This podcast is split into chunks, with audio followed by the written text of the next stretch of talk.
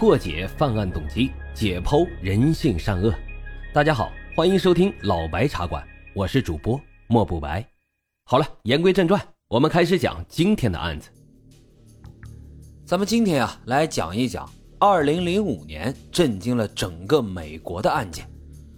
在美国爱达荷州的西北部有一个县呢，叫做库特内县，县治是科达连。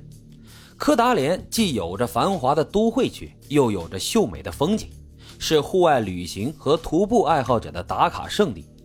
这里的交通也十分便捷，一条长长的九十号洲际公路，让居民和旅客们可以来往华盛顿和蒙大拿州。总的来说啊，这是一个风景优美、居家旅行两相宜的城市。可是，二零零五年的五月十六号，一个寻常的周一。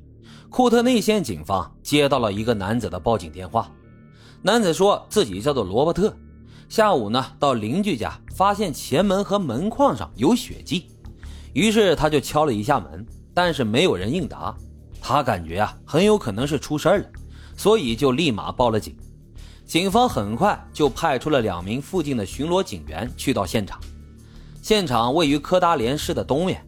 离市中心大约十七公里的一个叫做狼屋的区域，这里是郊区，一般以家庭为主，是一个十分安宁的社区。案发地点呢是这里常见的独户平房，门前有着茂盛的草地，房屋的一侧有一块围起来的供屋主们休闲和就餐的区域，里面有两张木质的简易桌子和配套的长椅，以及一个户外的烧烤架。休闲区的前方停着这一家人的皮卡车，屋后则是灌木丛，再远的地方呢就是山丘和树林了。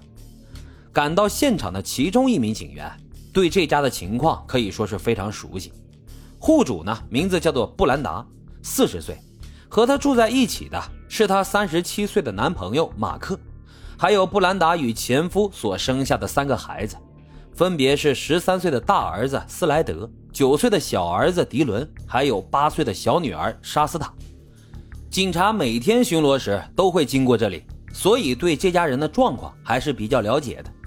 女主人布兰达全职在家照顾孩子，马克呢是一家不锈钢制造厂的车间主任，每天都要跨越州界去到位于华盛顿斯波坎的工厂上班，所以平常是不在家的。那几个孩子呢？他也很熟悉。小儿子迪伦常跟妹妹在门口玩耍，平日里都是十分热闹的房子。但是今天却是死一般的寂静。两名警察在靠近了前门之后，发现了如报案人罗伯特所说的血迹。他们拔出了枪，缓步绕过了屋侧，检查后门，发现这后门是虚掩着的，跟前门一样，门上呢也有血迹。警察感到脊背有些发凉。为了保险起见，他们呼叫来了支援。等到支援的警方到达现场之后，一组警员守住后门，而另外一组从前门进入。前门是关着的，但是没有上锁。进门之后，警察就看到客厅的地面上有一长串的血迹。再往里面走，只见墙上、地上到处都是血。一个青少年男性的遗体面朝下俯卧在地上。双手被捆绑在了身后，后脑的部位血肉模糊，在他的头边是另外一具女性尸体，同样是俯卧，双手被绑，后脑有明显的开放性颅脑损伤。接着，女性尸体的头边是一具成年男性的遗体，死状和其他两名死者一样，但是似乎啊，凶手对他的怨气更大，因为他整个脑袋都已经破碎变形了。分不清楚是被散弹枪射中的，还是被钝器反复击打造成的。三具尸体呈现着非常诡异的 U 型，一具尸体的头连接着另外一具尸体的脚。熟悉这家人的警员很快就辨认出来，这三具遗体分别是大儿子斯莱德、女主人布兰达和布兰达的男友马克。警察仔细搜索了整个屋子。他们并没有发现九岁的小儿子迪伦和八岁的女儿莎斯塔，一个八岁，一个九岁的兄妹俩到底会跑到哪儿去呢？现场侦查的警方发现，兄妹俩的卧室是全家唯一一处相对干净整洁的地方，只有少量的血迹。孩子们会不会是在目击了凶案发生之后，幸运的逃到了房子后面的树林子里呢？